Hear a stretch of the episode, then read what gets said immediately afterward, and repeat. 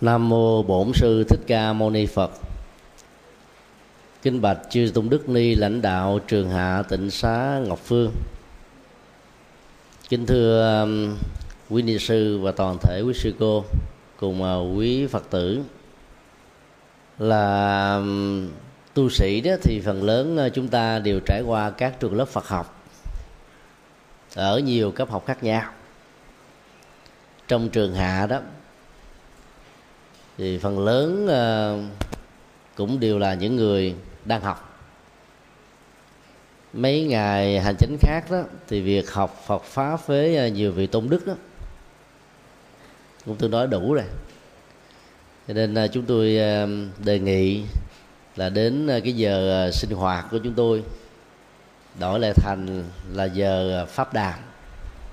Theo hình thức là nêu lên câu hỏi để chia sẻ tạo ra cái không khí giao lưu.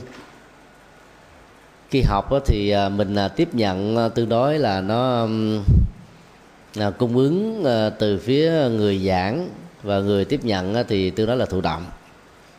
Còn thắc mắc và đặt những vấn đề đó thì nó sẽ giúp cho chúng ta khai thông được những thứ mà đôi lúc sách vở không có đề cập đến, hoặc là mình chưa có được cái cơ hội để tìm đúng được cái quyển sách mình đang có nhu cầu.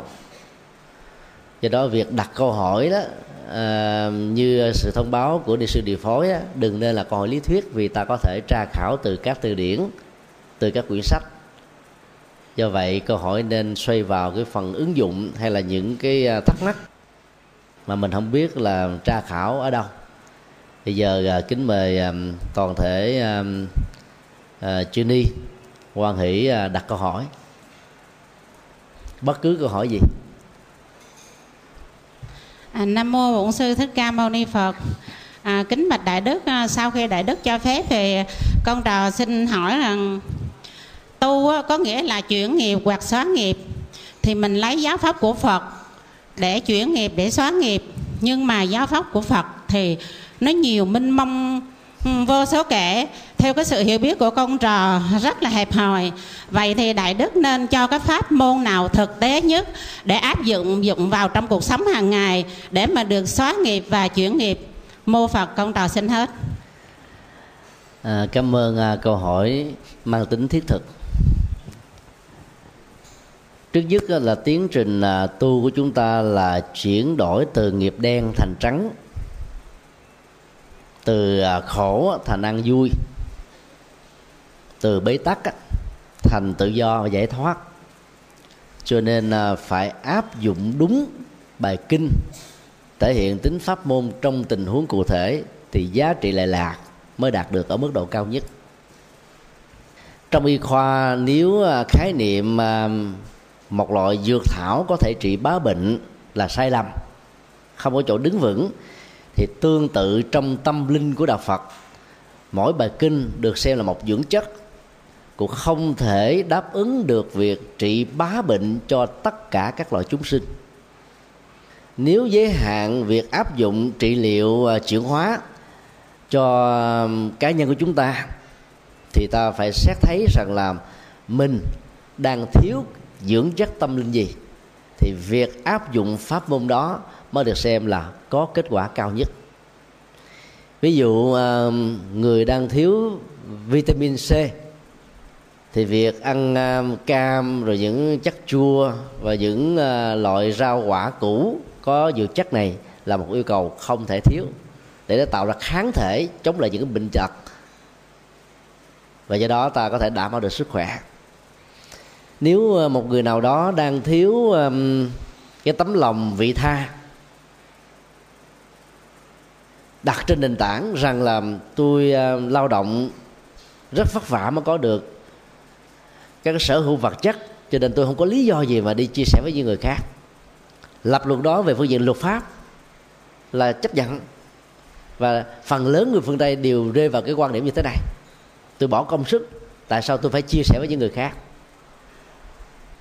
Cho đó dẫn đến cái tình trạng là đèn nhà ai lấy sáng thôi chúng ta không quan tâm lẫn nhau. Còn người nào mà quan tâm là quan tâm cực kỳ lớn, bởi vì họ có ờ, tiền bạc nhiều, thành công nhiều, cho nên đóng góp nó cũng nhiều như vậy nó trở thành là hai thế cực ở trong thế giới của phương tây. Thì đối với những người như thế thì việc sử dụng pháp môn đó mang tính triển hóa trên nền tảng trị liệu phải là những bài kinh dạy về cái ờ, mối quan hệ gọi là cộng tồn của con người. Khi mà cái nỗi khổ niềm đau ở một người nào khác đang có mình đó, hưởng được hạnh phúc thì cái hạnh phúc này mang tính tương đối với chưa thể một cách trọn vẹn nhất là ta nối kết cái khổ người khác và cái hạnh phúc của mình trong cái quan hệ là của người thân. Cho nên à, ta tìm những bài kinh dạy về việc trải nghiệm lòng từ bi đối với người thân để cho những người đó dễ dàng thiết lập hơn. Tại vì đối với người dân nước lã thì họ khó làm rồi. Thì trong tình huống đó, ta giới thiệu cho họ thực tập và khích lệ người thân của họ giới thiệu bài kinh quán từ bi. Quán cái từ bi thì nó có hai loại tức là quán từ bi uh, lấy từ một cái à, đối tượng uh, cụ thể nào mà ta dễ dàng thiết lập cái tình thương. Ví dụ uh, con cái đối với cha mẹ thì việc hiếu kính rất dễ. Hay là trong uh, gia tộc đó uh, một người cháu có thể có uh, cái lòng tôn kính rất lớn đối với người ông. Thì quán lòng từ bi đầu tiên là trên nền tảng hệ quy chiếu của cái người mà mình có thiện cảm nhất. Sau đó mở rộng cái phạm vi của hệ quy chiếu này ra lớn hơn và dần già ta sẽ khắc phục được cái tính cách là, là ta chỉ biết lo cho chính bản thân mình. Thì phương pháp quán tưởng nới rộng lòng từ bi trên nền tảng như thế sẽ đạt được cái mức độ khá cao. Thứ hai là ta có thể giới thiệu họ một vài phẩm kinh thuộc về à, văn học bát nhã. Trong đó nó có một cái à, chương hay là phẩm á, về bố thí ba la mật. Trong đó thì không nhất thiết là ta phải à, để giữ nguyên ta có thể cắt đoạn bớt những cái phần mà được xem là quá khó đối với những người mới bắt đầu dấn thân vào lĩnh vực này để chia sẻ cái tình thương với người khác. Mà vốn dĩ họ không có sự lựa chọn, không có điều kiện để vượt qua được cái khó khăn của bản thân mình. Thì đọc những cái bài kinh như thế thì cái lòng nhân từ bắt đầu nó được lớn rộng. Cái tình cảm thông để dẫn đến cái sự hỗ trợ tương thân tương ái đó bắt đầu được gieo trồng. Thì như vậy bài kinh về bố thí bài kinh về vô ngã bài kinh về quán từ bi bài kinh nói về cái tính cách cộng hưởng nỗi khổ và hạnh phúc. Trong mối quan hệ giữa con người với nhau sẽ trở thành là pháp môn hữu hiệu trong tình huống bệnh nhân này. Ta tạm gọi người chưa có được cái à, năng lực à, à, vượt qua được cái à, cái tôi sở hữu của bản thân mình đó là một bệnh nhân về tâm lý. Việc áp dụng đó mới được xem là có kết quả chứ lúc đó mà ta nhiệt tình nói, thôi, ráng về niệm phật đi, khuyên chồng niệm phật đi rồi từ từ ổng sẽ thông cảm hiểu được đâu đơn giản thế.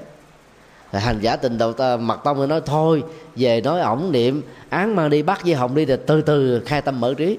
Lại càng bế tắc nhiều hơn. Vấn đề ở đây là nhận thức. Cái nhận thức của họ là dựa trên cái logic của cái việc làm theo năng lực, hưởng theo lao động. Còn người khác không làm, thì người đó không được quyền hưởng, cho nên tôi không có lý do gì phải đi chia sẻ với họ thế là về vấn đề à, hiệu suất kinh tế thôi. Còn vấn đề bản chất của đời sống đâu phải chỉ đơn thuần là hiệu suất kinh tế nó còn là quan hệ xã hội quan hệ tình người. Do đó phải chọn đúng bài kinh. Khái niệm 84.000 pháp môn không nên hiểu là con số thật mà hiểu rằng là nó có nhiều cách thức khác nhau để đạt được cái giá trị chân chính. Mà tuần trước đó, chúng tôi đã có nói sơ qua rằng là không có pháp môn nào vượt ra khỏi phạm vi của bát chánh đạo cả. Dầu là nam tông, dầu là mật tông, dầu là đại thừa. Và ngay cả là thiền tông của đại thừa thì cũng không cái nào đi ra khỏi cái này cả. Cho nên áp dụng bát chánh đạo được xem là giải pháp mà chung nhất.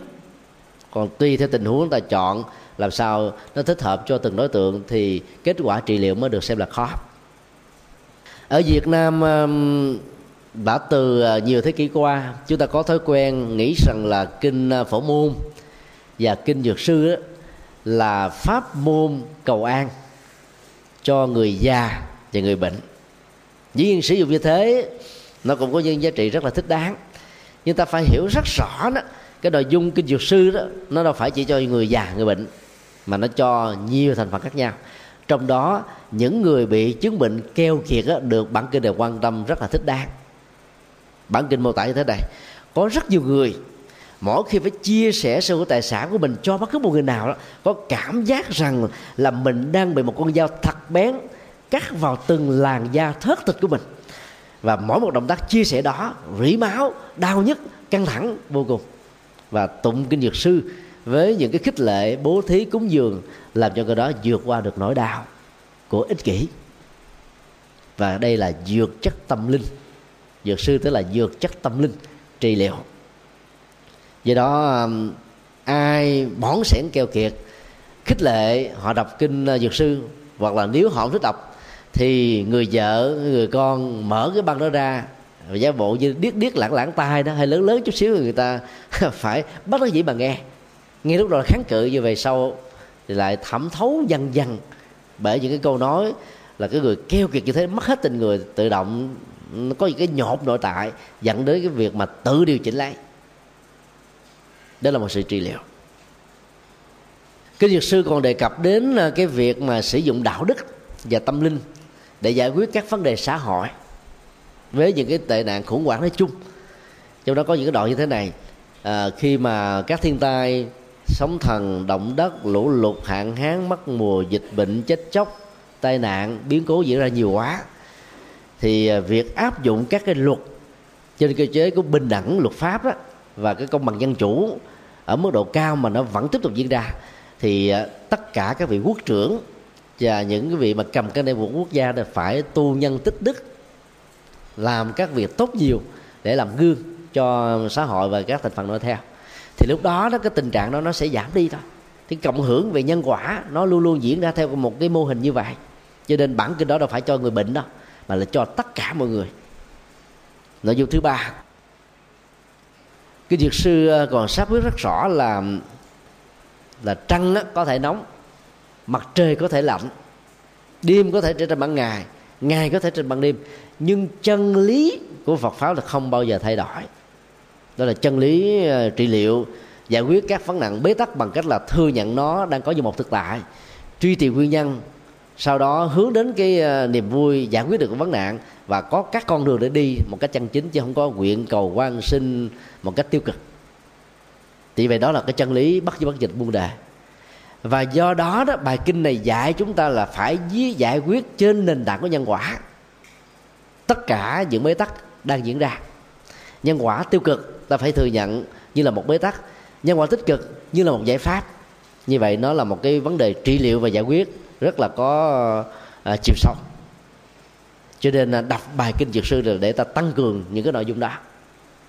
Còn kinh phổ môn đó ngoài yếu tố khoảng 60% dữ liệu phương tiện cầu gì được nấy cầu con trai con gái cầu quan cầu chức tước cầu mua may bán đắt rồi à, cầu như ý tội nguyện như là một cái à, hỗ trợ sô cho nhiều người thích những cái loại ăn uống như thế này.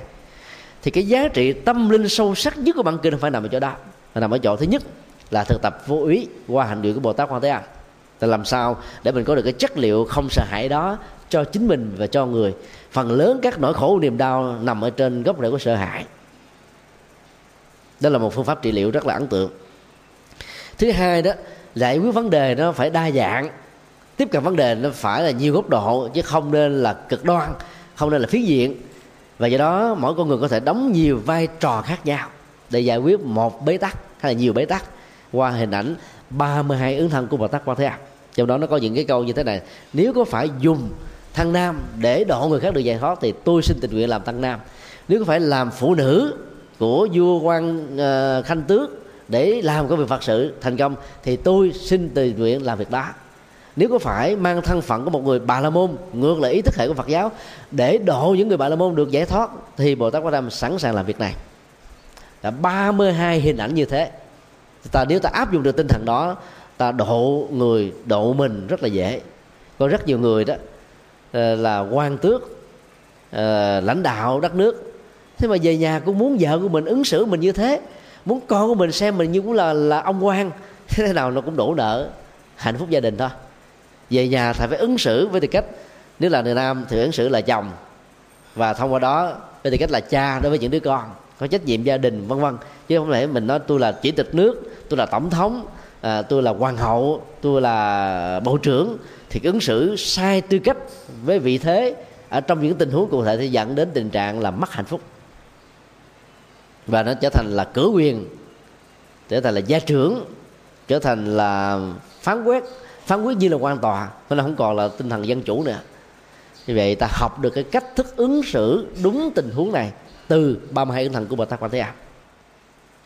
Bản kinh ờ, phổ môn nó còn có cái giá trị ngũ quán, tức là năm phương pháp quán.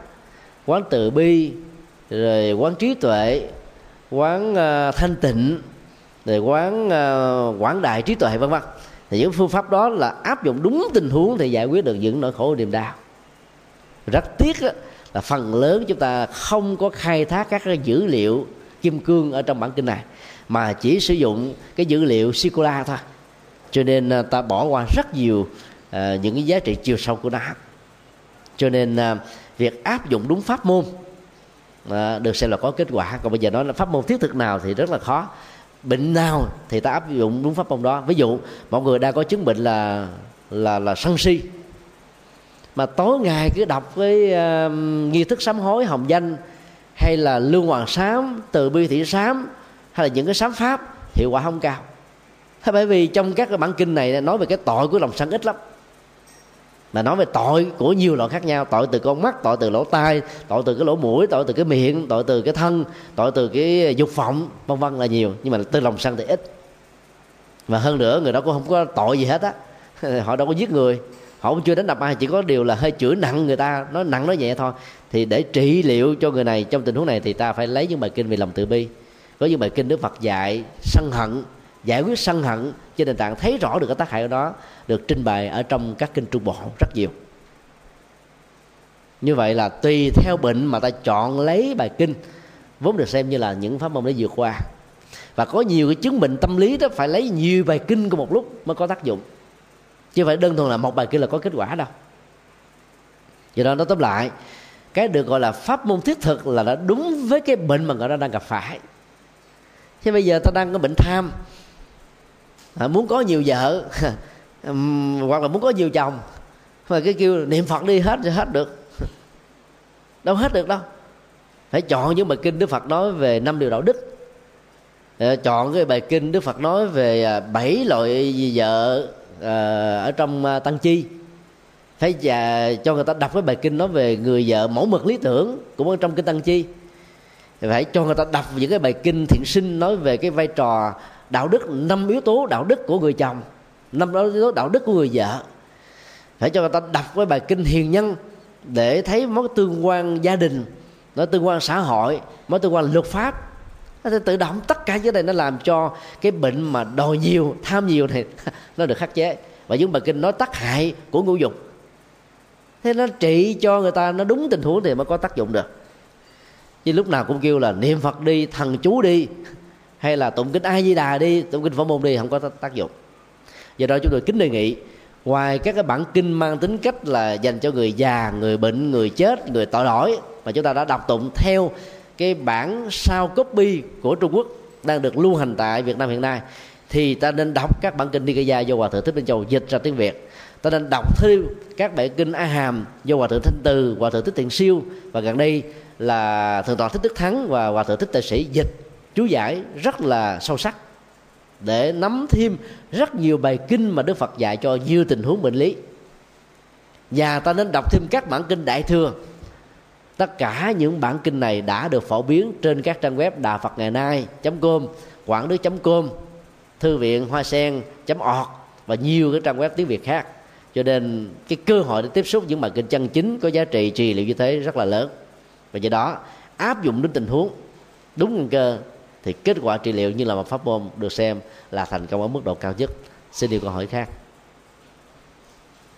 Nam mô bổn sư thích ca mâu ni phật kính bạch đại đức giảng sư, qua kinh sách cũng như qua sự giảng dạy của chư tôn đức, con được biết sau khi đức phật nhập diệt, phật giáo được phát triển theo hai hướng, theo hướng bắc gọi là phật giáo bắc tông hay phật giáo phát triển, theo hướng nam gọi là phật giáo nam tông hay phật giáo nguyên thủy. Khách quan con sẽ thấy phật giáo nam tông không phát triển mạnh trên thế giới bằng phật giáo bắc tông. Nhưng vì sao phật giáo nguyên thủy khi đặt chân đến nước nào thì ở đó trở thành quốc giáo như ở tích lan myanmar miến điện vân vân. Và phật tử ở đó phật giáo thấm sâu vào lòng người thể hiện ở sự thành kính của mỗi phật tử nam tông đối với tam bảo. Còn trái lại phật giáo bắc tông thì lại không được như thế. Hay nếu có như ở nước ta thì chỉ ở một thời gian, rất là ngắn và không được kéo dài như um, thời Phật giáo Lý Trần mô Phật. Đây là một câu hỏi rất sâu sắc. Đánh giá về cái uh, mức độ ảnh hưởng của uh, một à, uh, tâm phái chính của Phật giáo, dù là Nam Tông hay là Bắc Tông, mà dựa trên con số không thì nó chưa chuẩn xác, mà phải dựa trên cái tỷ lệ những nước theo Phật giáo Bắc truyền này trước đây thì gọi là Đại thừa đó thì bao gồm Trung Quốc, Việt Nam, Nhật Bản, Triều Tiên và Đại Hàn. Và gần đây thì nó phát triển ở các cái vùng lãnh thổ như là Hồng Kông, Macau, Đài Loan và một số ờ, châu lục khác. Do vì dân số của các nước này lớn và tỷ lệ Phật tử trong các nước này chiếm từ 60 cho đến 85% chính vì thế mà số lượng dân số đóng trên cái uh, bệnh viện toàn toàn cầu á nó cao hơn là ở các nước Phật giáo Nam truyền như là Tích Lan rồi Miến Điện, Thái Lan, Lào, Campuchia. Và do đó không thể dựa à, vào cái con số mà nói là ảnh hưởng quần chúng ở các nước Nam Tông là ít hơn Bắc Tông và ngược lại. Nếu ta tính theo tỷ lệ thì các nước Nam Tông vẫn chiếm đa số. Thái Lan, Lào, Campuchia là 95% là Phật tử. Miến Điện cũng như thế Còn à, Tích Lan thì khoảng là 65% Các nước Phật giáo Bắc Tông chưa chiếm được cái tỷ lệ lớn như thế Ở trong quá trình phát triển của mình. Vế thứ hai của câu hỏi đặt ra là tại sao à, các nước Nam Tông đó trở thành quốc giáo và nó gắn bó với cái quá trình phát triển của dân tộc đó không trải qua những cái biến cố thăng trầm như là các nước của Bắc Tông?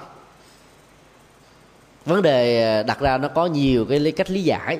Nhưng theo chúng tôi, thứ nhất là kinh điển Bắc Tông sử dụng đó, ở tại các nước Bắc Tông đó, nó theo hai khuynh hướng. Thứ nhất là dành cho già bệnh chết và tội.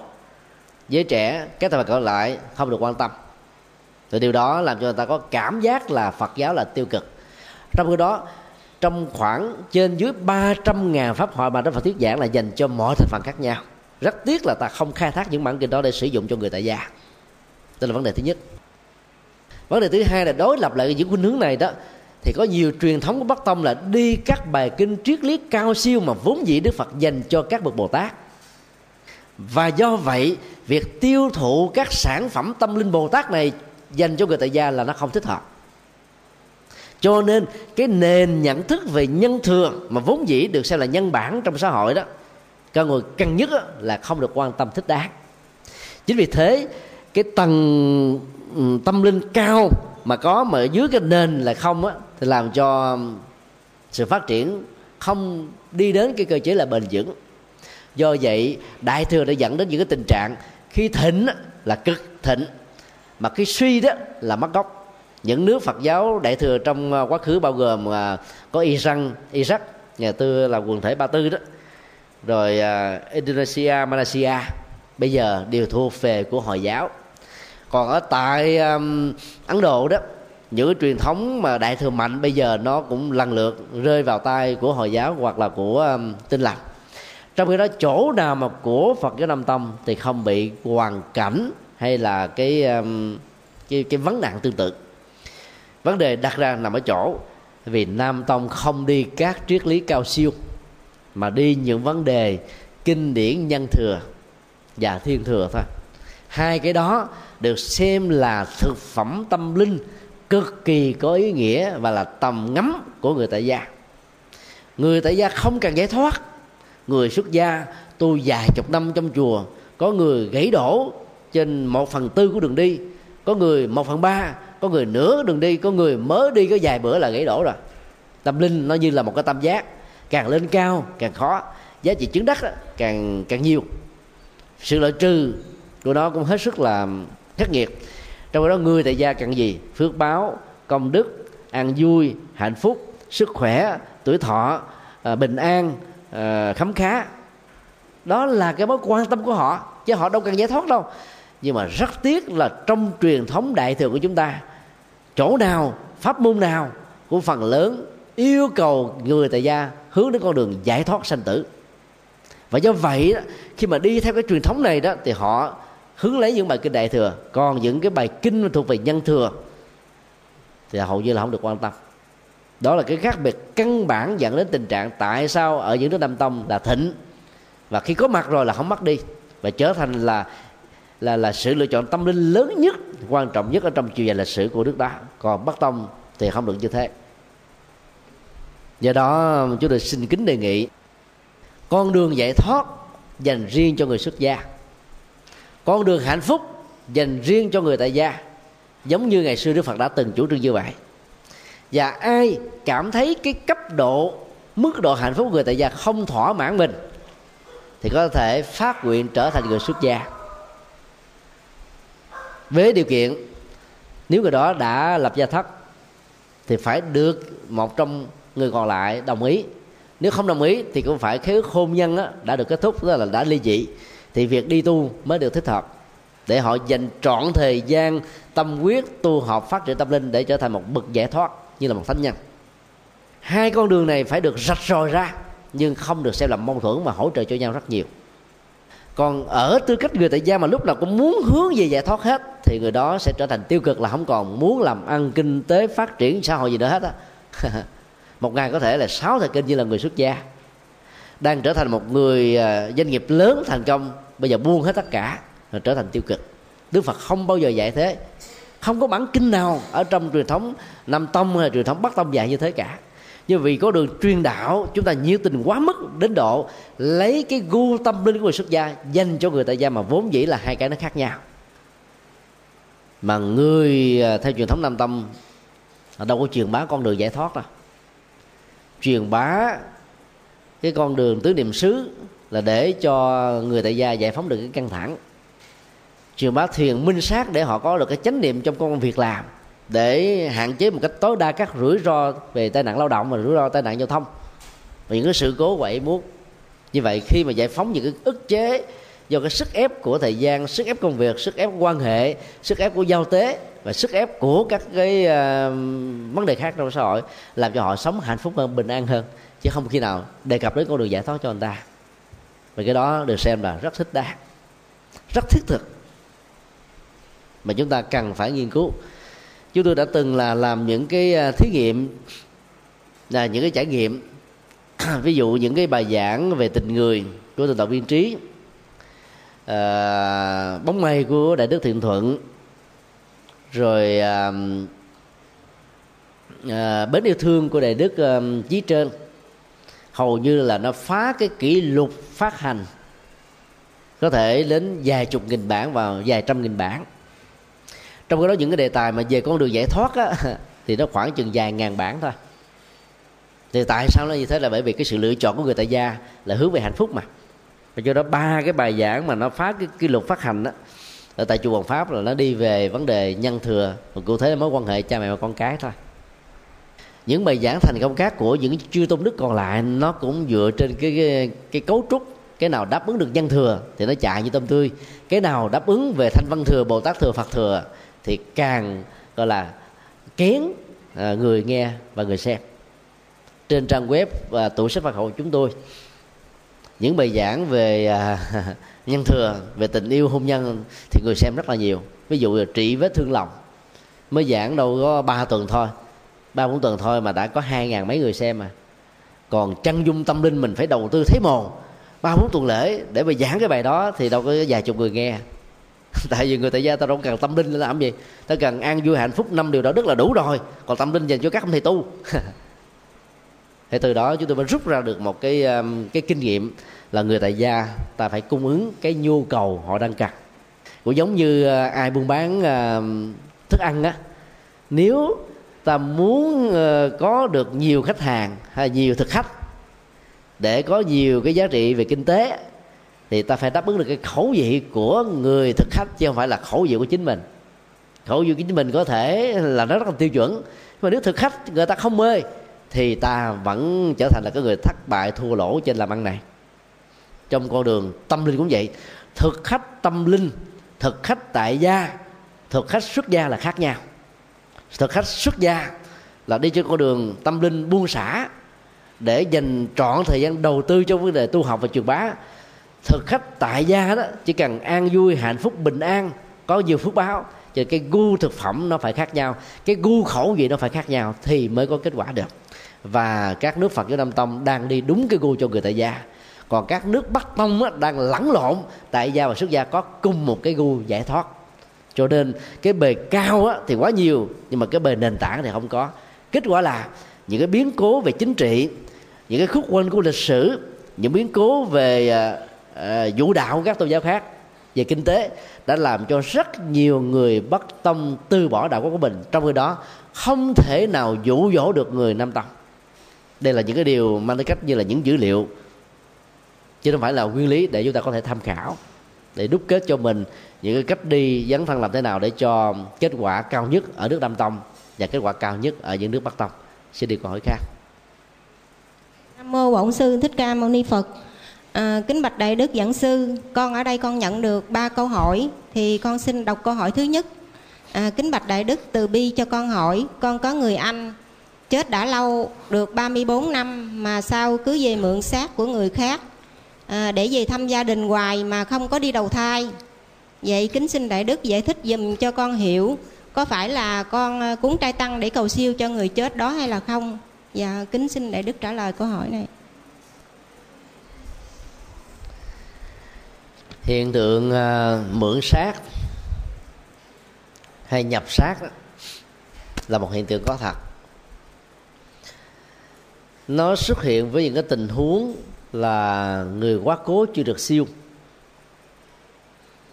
Muốn mượn à, thân thể của người nào đó có một cái tần số tâm thích hợp để có thể truyền thông những yêu cầu hỗ trợ giúp cho người đó thoát khỏi nỗi khổ niềm đau hàng ngày. Tình huống mượn sách thứ hai đó như là một cái truyền thông mà vốn dĩ khi người chết chưa được siêu này khi còn sống đó là cái người thích giúp đời, giúp người. Cho nên à, có được cái năng lực ngoại cảm mới báo các hiện tượng sẽ diễn ra với những người thân của mình.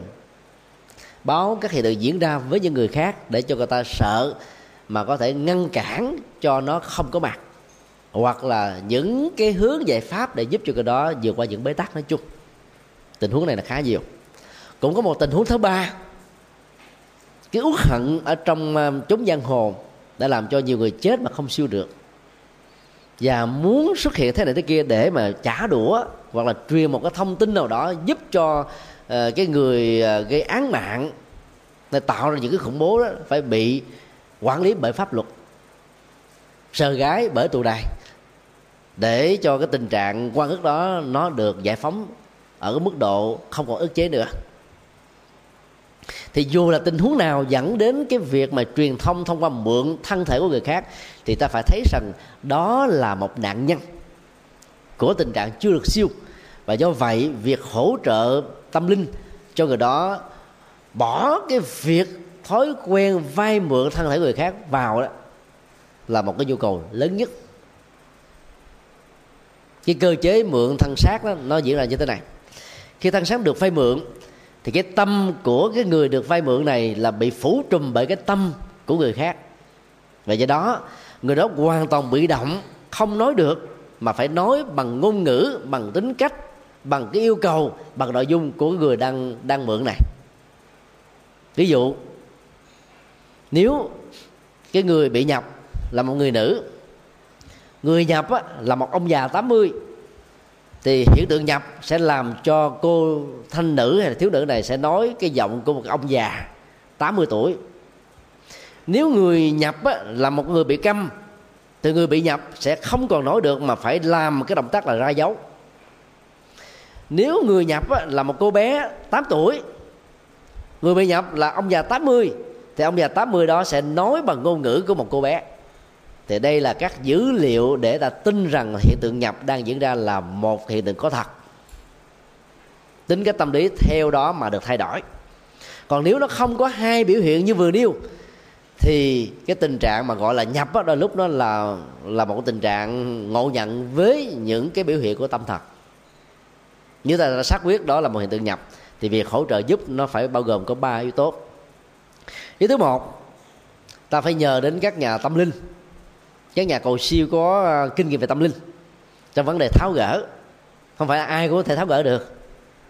Thứ nhất là có cái duyên thứ hai là có cái uy để nói cho người ta nghe. Ví dụ trong ờ, các cái mối quan hệ ờ, mâu thuẫn trong xã hội đó người A tới mà hòa đàm giải quyết á, thì thành công mà người B thì lại không thành công. Thì trong vấn đề à, tư vấn tâm linh cho hương linh nó cũng như thế cho nên ta phải tìm cái người à, tư vấn thích hợp. Thì khi mà, mà tư vấn á, thì điều quan trọng nhất là người à, thân bằng quyến thuộc á, phải cung cấp các dữ liệu về cái chết đối với cái người chưa được siêu mà trở về nhập xác này mượn thân kia. Biết được để cùng hợp tác. Cái hoàn cảnh của gia đình cũng cần phải được trình bày càng chi tiết càng tốt. Ví dụ nếu ờ, cái người chết là một người có trách nhiệm chẳng hạn là trụ cột kinh tế của gia đình làm chồng làm cha rồi hiếu kính với ờ, ông bà cụ thì cái người đó sẽ cảm thấy rất là rai rứt vì nghĩ rằng mình từ đây đó không còn cái cơ hội là lo hiếu thảo chăm sóc vợ con. Và cái tính cách trách nhiệm đó sẽ làm cho người này là khó được siêu. Dữ liệu này vô cùng quan trọng cho nhà cầu siêu. Nhà cầu siêu biết rõ cho nên đó, trong lời phục nguyện phải nói hoặc là phải tâm niệm rõ rằng là từ đây về sau, anh hãy an tâm đi. Vợ anh, con anh có thể làm được công việc này thế anh. Và cha mẹ anh, giàu không được anh chu cấp. Cũng có người khác gánh vác thế vào giàu không có người khác gánh vác đi nữa. Thì cũng không vì thế mà bị chết đi, bị khổ lụy bị bất hạnh. Cho nên anh hãy tự an tâm để có thể ra đi một cách an toàn. Và yếu tố thứ hai, những người thân phải đóng vai trò rất quan trọng. Ví dụ, cái người chồng trách nhiệm đó chết thì người vợ phải tuyên thệ rằng là mình không tái giá. Chứ nếu mà mình à, để cho cái mối hoài nghi đó diễn ra với hương linh hương linh sẽ đi bám theo suốt đời. Thì như vậy là bất hạnh thuộc về phía anh ta và tính cách nạn nhân là thuộc về cả của gia đình. Còn sau khi anh ta siêu rồi đó thì mình muốn tái giá của ông sao? Phật cho phép rồi. rồi khế ước ờ, hôn nhân xã hội đó đã được kết thúc rồi. Nhưng mà tối thiểu là phải một năm tại vì phòng hờ các hương linh chưa được siêu mà. Thì lúc đó mà mình tái giá với một cái người đẹp trai hơn, giàu có hơn, quyền quy hơn, hấp dẫn hơn, thì cái người này vừa ghen, vừa tức, vừa cảm thấy cay cú mà không ra đi nổi. Cái lẳng quẩn trong nhà thôi, để coi vợ mình với cái người kia thế nào thế nào do đó ta phải cam kết với cái người à, ra đi đó là mình không có cái nhu cầu bước thêm một bước nữa. Còn nếu người đó là là trụ cột kinh tế đó, thì ta cũng phần nói rõ rằng là em sẽ lo cái công việc này. Thấy anh? Anh hãy an tâm. Có anh đó thì em gánh vác ba chục phần trăm, anh bảy mươi phần trăm. Không có anh, thì em sẽ gánh vác một trăm phần trăm. Dù nặng nhọc hơn, mỏi mệt hơn, nhưng đó là niềm hạnh phúc của gia đình chúng ta. Vì đây là hoa trái tình yêu của chúng ta mà. Tức là phải nói làm sao cho người kia cảm thấy an tâm hài lòng mà ra đi mà không cảm thấy rai rứt gì hết. Thì cái việc cầu siêu mới có kết quả cái thứ ba là tất cả những người thân còn lại đó phải cố gắng là giữ cam kết cái lời di chúc của người ra đi. Cái di chúc đó nó có tác dụng tâm lý cực kỳ lớn. Nếu người chết di chúc rằng là sau khi tôi chết tài sản tất cả của tôi là xin uh, hiến cúng cho tỉnh sát ngọc phương chẳng hạn. Hay là cho một cái hoạt động từ thiện nào đó thì người thân đừng vì đó mà đi ngược lại di chúc. Đừng tiếc của đừng muốn chia phần mà phải gọi là à, tôn trọng một cái tuyệt đối để làm thì người chết cảm thấy an tâm hơn để ra đi. Chứ mà không sau khi di chúc đã được thực hiện có công chứng có giá trị pháp lý rồi mà tất cả những người à, còn lại thưa kiện tùm lum để giành cái quyền kế thừa chia tài sản thì người này sẽ tức tối bực dọc mà khó đi được lắm. Tương tự những cái di chúc như là à, sau khi đi chết hãy thiêu tôi rồi đem thả sông trồng dưới đất ta nên làm theo chứ những người mê tín sợ là thiêu là nóng, chôn thì lạnh. Cái gì cũng có lý do được hết. Thì làm ngược lại vi chúc thì người đó khó được siêu lắm. Ta nên tôn trọng. Ngoại trừ là những cái di chúc nó quá vô lý, không có giá trị gì hết. Thì ta không tuân theo thôi. Còn những cái di chúc chân chính ta nên làm và phải thuyết phục làm sao cho tất cả mọi người cùng làm theo để cho hương linh không có bị sân hận, mà bị khó khăn trong vấn đề tán sinh. Đây là ba yếu tố quan trọng mà gia chủ đó khi à, đến trình bày cho một nhà cầu siêu cần phải cung cấp thông tin. Đừng bận tâm về cái ngày chết là sát chủ tam tan trùng tan rồi ảnh hưởng đến gia, gia quyết. Mà phải nghĩ cái việc truyền hai thông tin này là quan trọng nhất. Thứ nhất là vô ngã. Cả người còn sống lẫn người chết phải thừa nhận rằng thân thể ờ, cái, cái thi thể của hương linh không phải là của hương linh. Và cái gọi là cái tôi hương linh đó không bị kẹt trong cái thi thể này thì hương linh mới có thể ra đi được nội dung thứ hai năm tháng ngày giờ cái chết diễn ra được xem là ngày khai tử giờ khai tử phút khai tử giây khai tử. Phải thừa nhận tính cách vô thường đó là một thực tại. Thì cái sự tiếc nuối mới không có mặt. Đó là hai nội dung mà các khóa lễ cầu siêu cần đặt về. Còn vấn đề có cần trai tăng hay không đó, nó không quan trọng. Nếu gia chủ có khả năng kinh tế muốn nhân cơ hội này để phát tâm cúng dường hỗ trợ cho các nhà tâm linh tu thì ta nên phát tâm. Và phải nói điều đó cho hư linh, để hư linh cùng quan hỷ tùy hỷ với công đức này, thì phước báo nó mới đạt được lớn nhất mà kinh địa tạng gọi là kẻ còn người mất đều được lệ lạc. Chứ ta chỉ cần làm thông thông thường mà không cần à, hướng về cái nội dung cầu siêu là cái gì, chỉ cần coi ngày coi giờ, rồi mong cầu phúc không thì nó không có tác dụng cầu siêu. Và do đó, cái quan trọng hơn hết đó là làm sao thỉnh mời được một nhà cầu siêu, nhà tâm linh, khi mà cái người anh đó nhập về một người nào đó. Cái việc đối thoại hướng dẫn trong tình huống này mới có thể giải quyết dứt điểm được vấn đề. Chúng tôi đã từng à, làm công việc đó. Nhiều à, tôn đức khác cũng đã từng làm công việc đó. Và chỉ khi nào cái việc nhập diễn ra đó thì việc cầu siêu mới có kết quả mức độ cao nhất.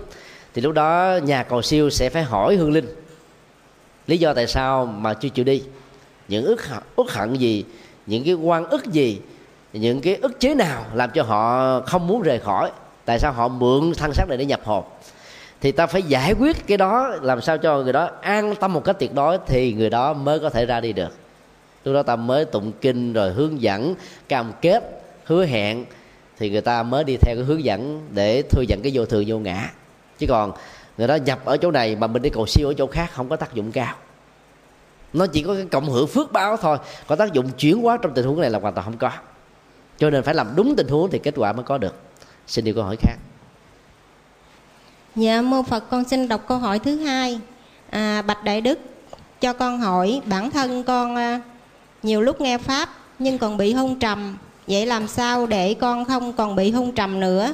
Xin đại đức chỉ dạy cho con phương pháp để con tu tập. Và con kính tri ân đại đức hôn trầm là một thuật ngữ à, tâm lý học diễn tả một cái năng lực tiêu cực đang diễn ra ảnh hưởng đến à, cơ thể vật lý và ảnh hưởng đến cái nhận thức và tâm lý của một người đang muốn nỗ lực hướng về những giá trị tâm linh đạo đức và những cái tích cực nhưng lại không vượt qua được. Về phương diện à, thân thể đó thì hôn trầm đó, nó là những cái biểu hiện như là ngủ gục giả dưỡi bằng thần mệt mỏi và do đó nó không làm cho mình có một cái gì đó phấn chấn để có thể à, đạt được những cái mà mình đang diễn ra trên à, giá trị tích cực và những cái tốt.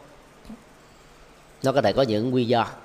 Ví dụ như à, đi hôm qua ta thức quá khuya hoặc là bị mất ngủ do một chứng bệnh nào đó, đau răng chẳng hạn, nó làm cho mình không ngủ được. Thì sáng mơ giàu có nỗ lực muốn tinh tấn cái nào đi nữa thì mắt mình vẫn nhắm. Mà nếu ráng nữa thì mình đang nhập ngủ thiền thay vì có bốn thiền thôi mình nhập ngũ thiền. Thì các nguyên nhân dẫn đến cái à, hôn trầm vật lý như vừa nêu á là có thể thông cảm được vượt qua được. Ta không cần phải ngồi ráng mà nghe pháp cứ xin phép và các lãnh đạo trường hạ cho phép mình ngủ vì lý do sức khỏe chẳng hạn. Hoặc là mình bị bị đau nhức quá mức uh, thoát vị địa điểm đau nhức xương khớp mà ngồi làm sao ngồi nổi. Cho nên xin ờ, phép được nghỉ. Thì cái nghỉ đó trong các kinh giới luật cho phép đó là cái lý do rất là chứng đáng. Chính đáng đàng hoàng. Thì hôm trầm đó không đến nỗi khó. Bởi vì lý do sức khỏe mình bị kiệt sức à, mình bị suy nhược cơ thể suy nhược thần kinh. Và là cộng cả hai thứ suy nhược này thì làm cho chúng ta giàu có muốn nỗ lực tinh tấn mắt mình nó vẫn nhắm. Lỗ tai thì cứ nghe nhưng mà nghe lỗ tai trái thì nó bay qua lỗ tai phải. Nó nghe giờ trước rồi nó chạy giờ sau không còn lại cái nghe nó không có hiệu quả nên xin nghỉ, xin dưỡng bệnh một thời gian cần thiết nhất để ờ, ta phục hồi sức khỏe, thì cái hôn trầm này sẽ được vượt qua. Hôn trầm thứ hai là về phương diện tâm lý là mới là cái hôn trầm nguy hiểm. Nó có nhiều nguyên do dẫn đến cái hôn trầm tâm lý. Ví dụ như ờ, cái người ờ, thích mơ mộng, cái người đang sống ở trong cái đa cách, ở trong tâm lý đó tức là ứng xử với nhiều cái phong cách khác nhau cho nên là không thể nào thiết lập được cái chánh niệm tỉnh thức trong giờ phút hiện tại mà mình đang có mặt. Do đó đang ngồi trong hội trường, trong giảng đường mà cái tâm đang du lịch ở đà lạt. Niệm ờ, ở trong chánh điện nam mô a di đà phật, mà cái tâm cái là nam mô a di đà lạt chẳng hạn.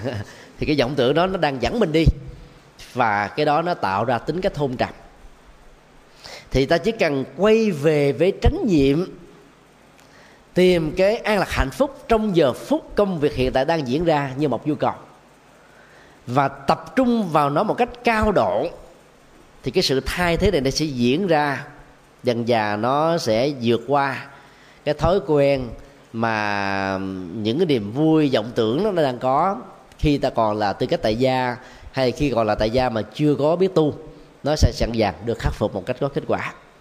Tuy nhiên, đừng dùng cái kỹ thuật ức chế lấy một cái uh, uh, năng lực mạnh hơn để ức chế một cái um, vọng tưởng yếu hơn á thì nó làm cho chúng ta khó vượt qua được đó là vì lúc đó nó sẽ diễn ra cái cơ chế xung đột nội tại tâm lý.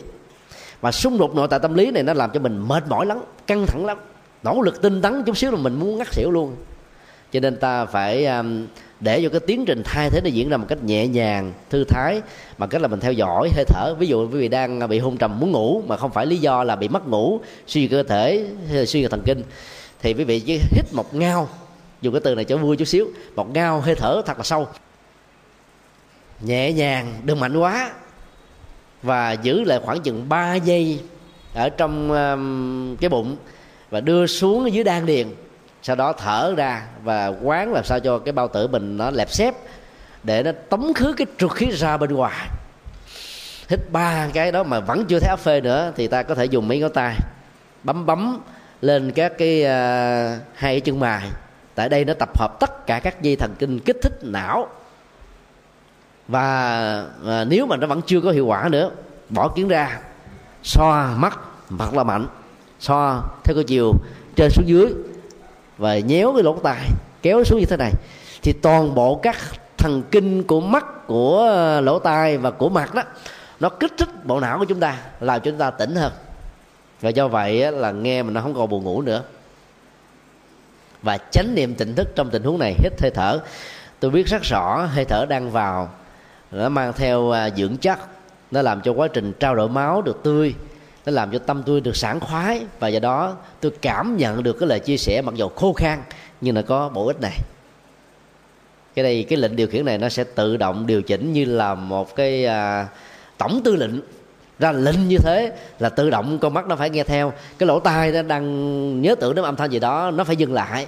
Và cái mơ mộng hay là cái chưa được chánh niệm thất niệm nó đang du lịch chỗ nào đó nó sẽ bắt đầu à, bẽn lẽn mặc cảm mắc cỡ quay trở về với cái thực tại là tôi đang có mặt ở trong giảng đường tôi đang có mặt ở trên chánh điện tôi đang có mặt với các bạn đồng tu tôi đang có mặt với các pháp hữu văn vật cái tiến trình đó là tiến trình rất là tự nhiên mà không gây ra ức chế. Có nhiều à, cô tiểu chú tiểu á, ở nhà ngủ một ngày là 10 tiếng vào chùa được huấn luyện ngủ có 4 tiếng đến 6 tiếng thôi nên lên công phu gõ mỏ cứ gõ. Tóc tóc tóc tóc tóc tóc nhưng mà cái tâm nó cứ ngủ đây và thậm chí cái đầu cũng gõ xuống đất luôn. Gõ theo mà. Mệt quá gặp người phía trước. Nếu mà ngủ ít như thế thì à, à, dẫn đến ngủ gục là chuyện thường. Cho nên à, ta hỗ trợ để cho sức khỏe được đảm bảo. Chính vì thế mà trong chùa đó ban đêm á, thì ngủ 4 tiếng đến 5 tiếng. Giữa trưa thì ngủ được 1 giờ nữa. Thì tối thiểu cũng được 6 giờ. À, ăn ít à, rồi à, tiêu thụ ít ít ăn ít ngủ ít tiêu thụ. Nhưng mà năng lượng vẫn được đảm bảo là bởi vì ít vọng tưởng ít móng tâm lao động tay chân đâu có nhiều đâu cho nên sức khỏe vẫn có thể được đảm bảo. Còn cái thể trạng người nào yếu quá đó thì ta nên trình với ờ, vị bổn sư hay là vị uh, trụ trì hay là quản chúng để cho chúng ta có một chế độ uh, ngoại lệ chút xíu. Nhưng mà đừng lạm dụng cái chế độ đó để chúng ta uh, quen theo cái cái cách sống ở tại gia là ngủ quá nhiều thì với cái chánh niệm, nhất là thiết thực tâm ở hiện tại, không có để tâm rong rủi cái năng lượng tiêu cực nó không có đốt cháy chúng ta. Và do đó, năng lượng tích cực nó vẫn đủ sức để chúng ta tỉnh táo và nghe. Cái điều quan trọng hơn nữa thì à, ta phải thấy rất rõ là cái à, cái lỗ tai đó, nó luôn luôn thích cái niềm vui. Thông qua các cái à, tràng vỗ tay hay là những nụ cười mà ai giảng kinh thuyết pháp mà nó vẻ nó khô khan quá cái vẻ nghiêm túc quá đó nó làm cho mình dễ buồn ngủ lắm. Bởi vì nào giờ mình à, không có quen tiếp nhận với cái dạng lý luận và khi nghe như thế là con mắt nó muốn nhắm lỗ tai nó muốn khép lại và ngủ thì nó đang được diễn ra. Thì lúc đó ta phải thấy giảng đường không phải là một ga la cười. Pháp sư không phải là một chàng hề hay là một cô hề. À, pháp sư phải làm cái công việc là nói đúng phật pháp. Và khi nói đúng phật pháp được gọi là hay còn cái hay về những cái tràng vỗ tay những cái giọng cười nó không phải là cái uh, mấu chốt quan trọng. Khi ta có được cái nhận thức đó đó thì ta không đòi hỏi là cái không khí ở trong giảng đường nó giống như là trên một sân khấu. Thì lúc đó ta không có cảm thấy là buồn chán để dẫn đến cái thêm thiếp ngủ. Vấn đề mà điều chỉnh nhận thức này nó cũng đóng vai trò khá quan trọng. Thì đó là một vài cái kỹ năng uh, căn bản để giúp cho chúng ta vượt qua được cái uh, hôn trầm do ta đang bị thắt niệm còn nếu người nào vừa có cái hôn trầm từ nền tảng của cơ thể vật lý uh, cạn kiệt sức khỏe suy nhược thần kinh cộng với cái thất niệm nữa thì ta phải nỗ lực nhiều hơn. Thì ta mới có thể vượt qua được nó. Xin điều câu hỏi khác. Dạ con xin đọc câu hỏi thứ ba là kính bạch đại đức giảng sư. À, con kính hỏi một vấn đề khóc có phải là tâm sân hay là không? Nếu là tâm sân thì thuộc về phiền não là nhiễu loạn tâm thanh tịnh. Cái đó là một cái vế thứ nhất. Còn cái vế thứ hai là à, vậy đoàn hậu thế chúng ta hiểu như thế nào về hình ảnh của đức phật khi gặp đống xương khô? Thế tôn bèn vội đến nơi lại liền ba lại rồi lơ, rơi giọt hồng trong kinh báo hiếu. Dạ con kính tri ân đại đức. Câu câu hỏi rất hay. Tùy tình huống mà khóc có cái nội hạt tâm lý khác nhau đối với các hoa hậu được đăng quang đối với các cái giải quán quân được công bố thì giọt nước mắt á, không phải là lòng sân mà là tâm hỷ. Vui quá kìm cảm xúc mình không nổi.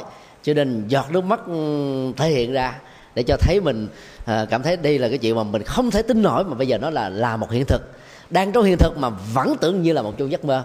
Thì cái hỷ này nó cộng với một cái phần của cái si không phân định rõ. Lẽ ra phải cười. Mà cười, không nổi.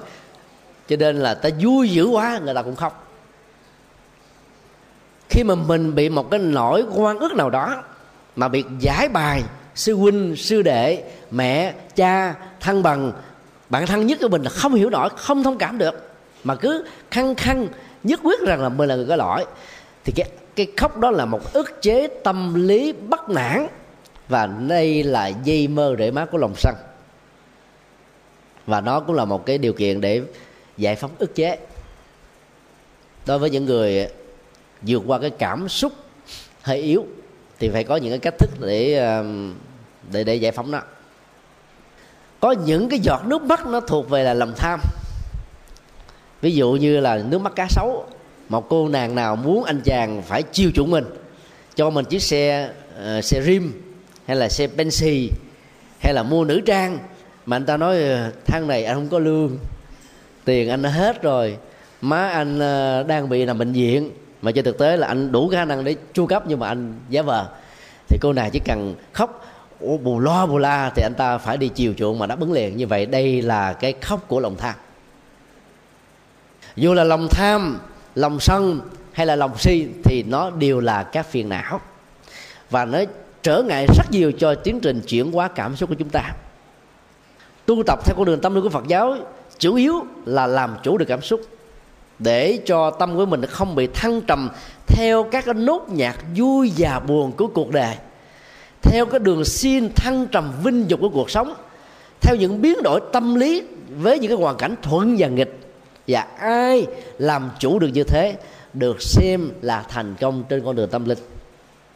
Cho nên á tu sĩ mà mít nước quá là khó tu. Ngay cả mình vui quá cũng không cần phải khóc nữa. Còn à, cái dữ liệu trong à, bản kinh du lan đó ta phải hiểu như thế này. Cái quá trình à, biên tập kinh điển đó luôn luôn nó nằm ở trong vòng tranh luận.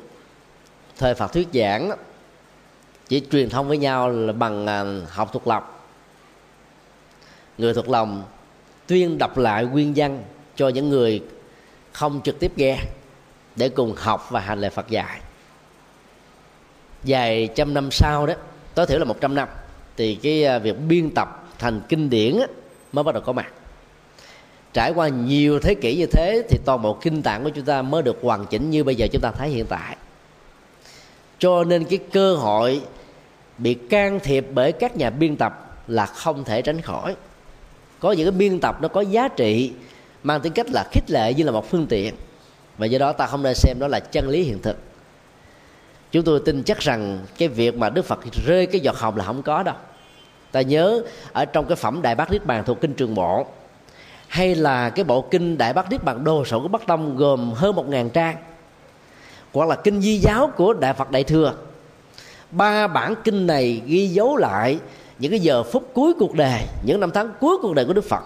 Khi mà đức phật tuyên bố ba tháng trước rằng là ngài sẽ nhập diệt ở kushinaga thì rất nhiều các vị phạm tăng phải rơi nước mắt.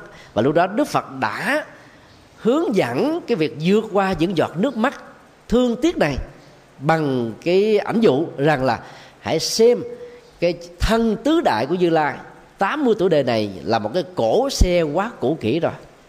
Dân gian thường nói là một đề ta, ba đề nó. Đức Phật đã sai 80 năm quá nhiều. Cộng uh, với trừ 6 năm khổ hạnh ép sát mà Đức Phật vẫn sống được 80 tuổi là một hiện tượng khá đặc biệt hy hữu. Nếu ta là người phàm kẻ tục mà khổ hạnh ép sát một ngày ăn dài hạt mè như Đức Phật là mình đã ngủm cụ mèo lâu rồi. Chứ không sống như Đức Phật đâu.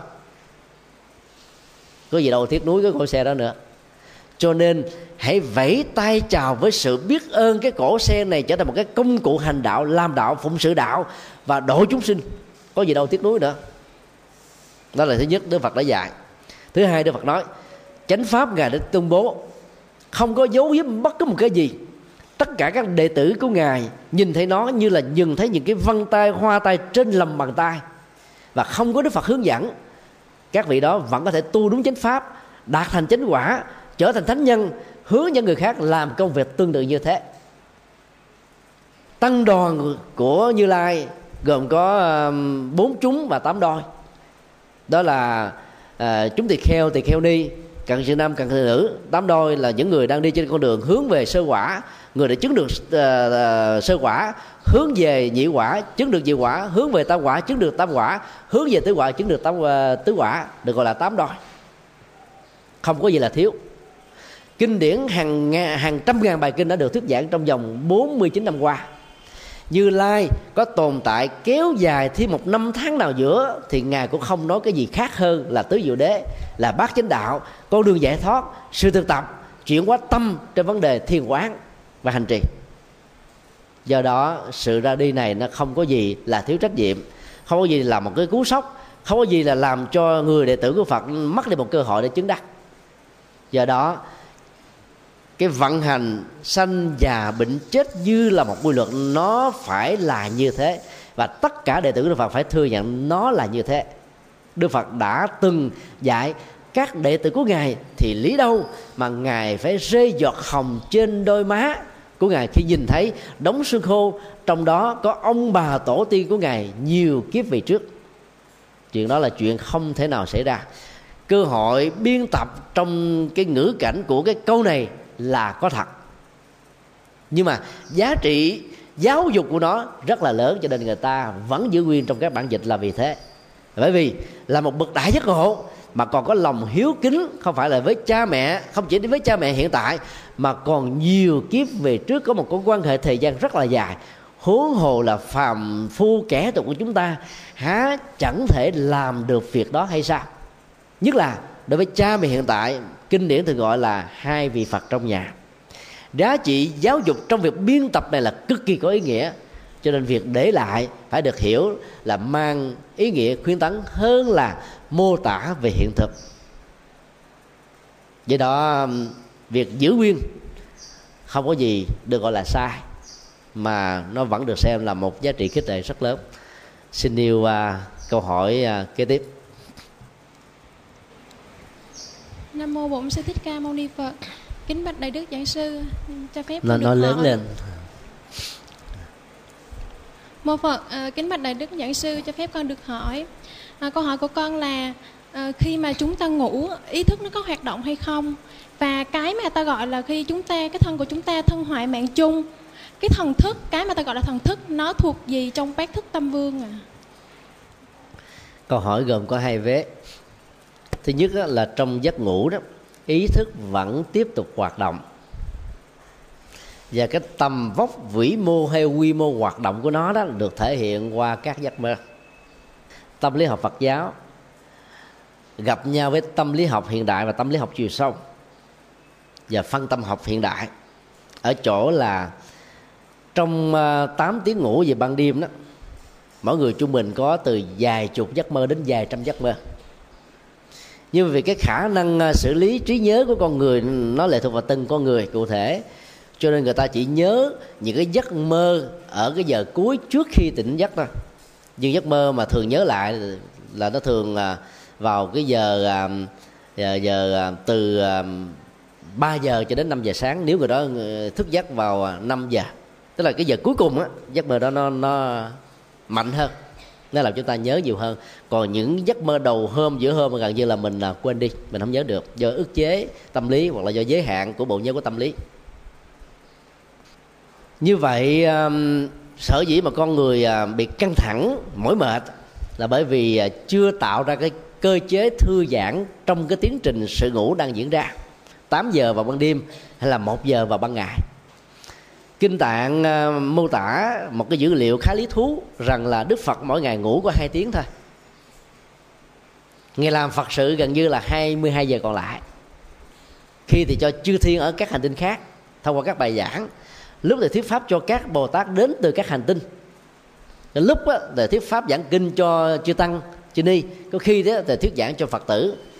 Và bữa sáng đó là đi um, thiền hành với cái bát từng bước thảnh thơi vào trong cuộc đời để à, tạo duyên cho người khác gieo duyên. Và sau thuyết à, sau sau khi dùng ngọi trai đó là thuyết pháp giảng kinh, thì hầu như là đức phật à, thư giãn rất ít, chỉ có 2 giờ thôi. Tại sao ngài vẫn sống được 80 tuổi? Là bởi vì trong giấc ngủ của ngài hoàn toàn không có giấc mơ. Như vậy, cái hoạt động cơ chế của ý thức theo chiều hướng nhị nguyên hoặc là bị đấm nhiễm á, nó chỉ tồn tại với người phàm kẻ tục thôi. Còn đối với các cái bậc thánh chứ đất đạo quả đó, thì ý thức nó trở thành là bình đẳng tánh trí, tức là trở thành là trí tuệ, không còn phân biệt. Như là mắt thấy màu sắc, tai nghe âm thanh, mũi ngửi ờ, lưỡi nếm, thân xúc rạp và ý thức tưởng tượng quá khứ, hiện tại và vị lai. Và lúc đó, cái tiến trình nhận thức của ý thức này đó, nó thuộc về trực quan. Phán đoán đó cực kỳ chuẩn xác không có sai số. Và do vậy đó, phán đoán đó, nó thuận hợp với quy luật nhân quả, vô thường, vô ngã. Và đó là một phán đoán của tuệ giác. Còn tất cả mọi người phàm mà chưa chứng đắc được thánh quả, thì cái việc vẫn còn tồn tại những cái giấc mơ đẹp hay là những ác mộng là có. Cho nên, người tu là làm sao làm chủ được nhận thức bằng cách là buông xả. Và đức phật dạy đó, có những cái ta phát biểu mang được lợi ích cho người thì ta nói nếu mà phát biểu mà không lễ đó, thì hãy im lặng như thiền định. Rất nhiều người đã lý giải và dùng cái từ sai là im lặng trong chánh pháp. Chánh pháp là không có im lặng, chánh pháp là phải tuyên bố, phải im lặng như thiền định là sao? Là bởi vì trong thiền định ta mới giải phóng được những ước chế về bất mãn. Ta bây giờ giải phóng những ước chế không hài lòng. Ta bây giờ giải phóng những ước chế quan ức. Ta phải giải phóng được những ước chế muốn nói mà nó không được. Lúc đó, tâm mới được bình an để tìm một cơ hội, cho một điều kiện thuận lợi để việc tuyên bố chia sẻ đó nó có lẽ cho mình cho người ở hiện tại và trong tương lai. Như vậy là cái thiên định là một cái năng lực để giải phóng các cái cơ chế ức chế của tâm lý và của ý thức nói chung.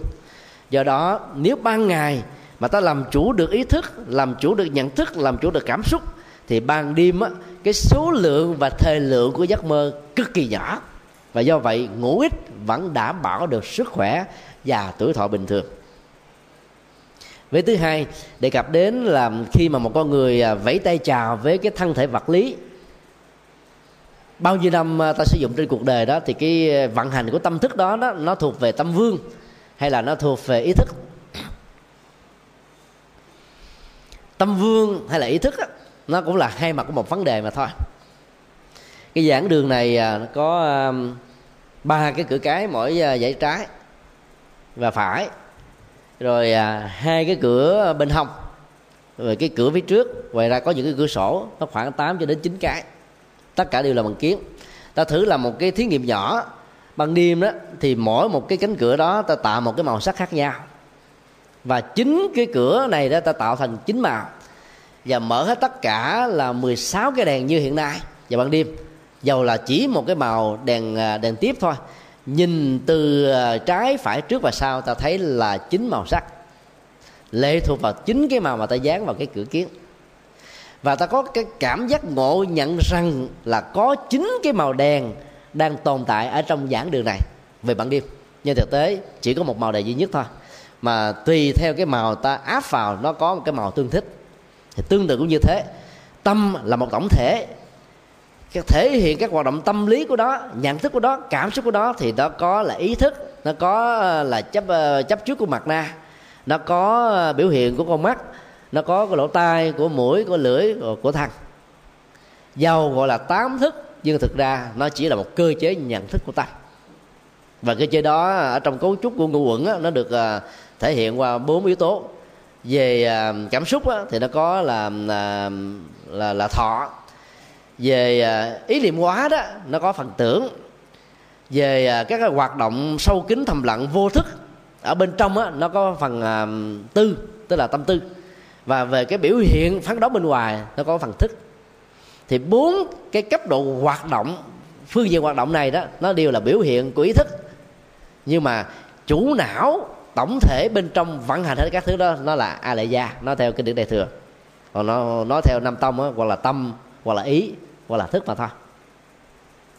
Việc ra đi cuối cùng theo đại thừa đó, trút khỏi cái thân thể này đó là a lệ gia ý thức ra đi sau các giác quan.